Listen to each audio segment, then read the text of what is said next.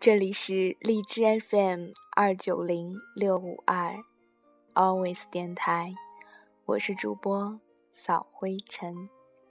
今天这期节目要跟大家分享一篇吴念真的文章，《思念》。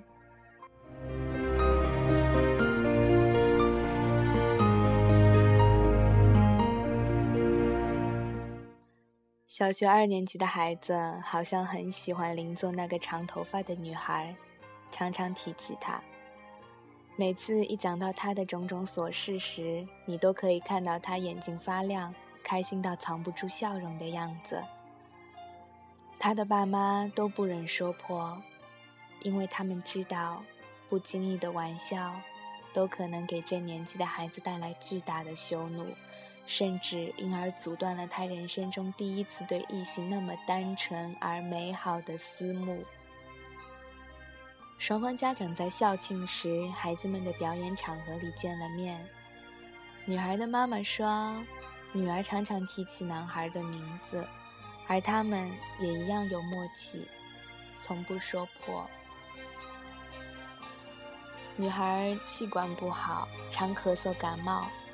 老师有一天在联络簿上写说，邻座的女生感冒了，只要她一咳嗽，孩子就皱着眉头盯着她看，问她是不是咳嗽的声音让你觉得烦。没想到孩子却说，不是，她咳得好辛苦哦，我好想替她咳。老师最后写道，我觉得好丢脸。竟然用大人这么自私的想法去污蔑一个孩子那么善良的心意。爸妈喜欢听他讲那女孩子的点点滴滴，因为从他的描述里，仿佛也看到了孩子们那么自在无邪的互动。我知道为什么他写的字那么小，我写的那么大，因为他的手好小，小到我可以把他整个包起来。爸妈于是想着孩子们细嫩的双手紧紧握在一起的样子，以及他们当时的笑容。他的耳朵有长毛哎，亮晶晶的，好好玩。爸妈知道，那是下午的阳光照进教室，照在女孩的身上，女孩耳轮上的汗毛逆着光线，于是清晰可见。孩子简单的描述中。其实有着无比深情的凝视。三年级上学期的某一天，女孩的妈妈打电话来说，他们要移民去加拿大。我不知道孩子们会不会有遗憾。女孩的妈妈说：“如果有，我会觉得好罪过。”没想到孩子们的反应。倒出乎他们意料之外的平淡。有一天下课后，孩子连书包也没放，就直接冲进书房，搬下世界旅游的画册，便坐在地板上翻阅起来。爸爸问他说：“你在找什么？”孩子头也不抬地说：“我在找加拿大的多伦多有什么，因为某某他们要搬家去那里。”画册没翻几页，孩子忽然就大笑起来。然后跑去客厅，抓起电话打。拨号的时候，还是一边忍不住的笑。之后，爸爸听见他跟电话那一端的女孩说：“你知道多伦多附近有什么吗？哈，有瀑布耶！真的，书上写的。你听哦，你家那块破布是世界上最大的瀑布。哈哈，骗你的啦，他是说。”尼加拉瓜瀑布是世界上最大的瀑布啦！哈哈哈。孩子要是有遗憾，有不舍，爸妈心里有准备。他们知道唯一能做的事叫陪伴。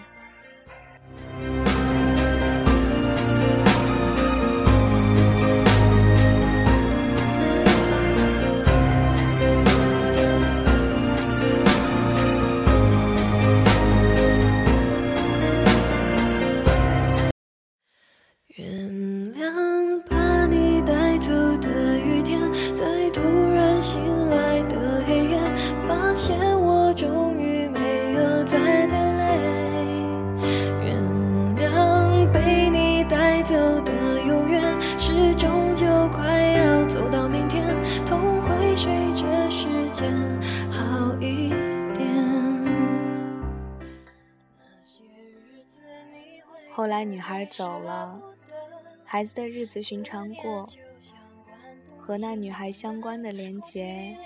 好像只有他书桌上那张女孩的妈妈手写的英文地址。寒假前一个东阳温润的黄昏，放学的孩子从巴士上下来时，神情和姿态都有点奇怪。他满脸通红，眼睛发亮，右手的食指和拇指好像捏着什么无形的东西，快步地跑向在门口等候的爸爸。爸爸，他的头发。孩子一走近，便把右手朝爸爸的脸靠近，说：“你看，是某某的头发。”这时，爸爸才清楚地看到孩子两指之间捏着的是两三条长长的发丝。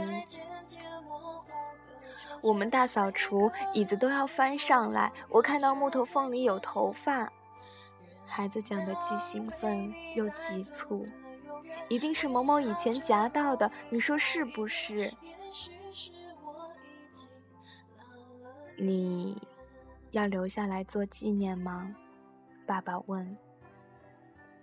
孩子忽然安静下来，然后用力的、不断的摇着头。当爸爸看到他的眼睛慢慢冒出不知忍了多久的眼泪。他用力地抱着爸爸的腰，把脸贴在爸爸的胸口上，忘情地嚎啕大哭起来，而手指依然紧捏着那几条正映着夕阳的余光，在微风里轻轻飘动的发丝。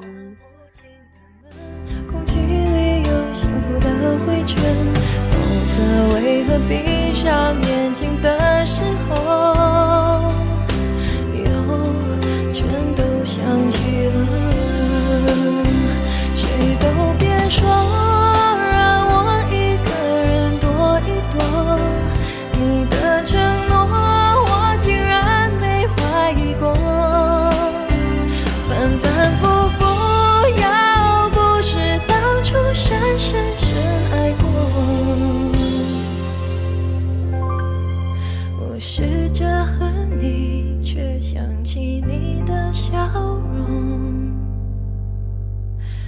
原谅把你带走的雨天，在突然醒来的黑夜，发现我终于没有再流泪。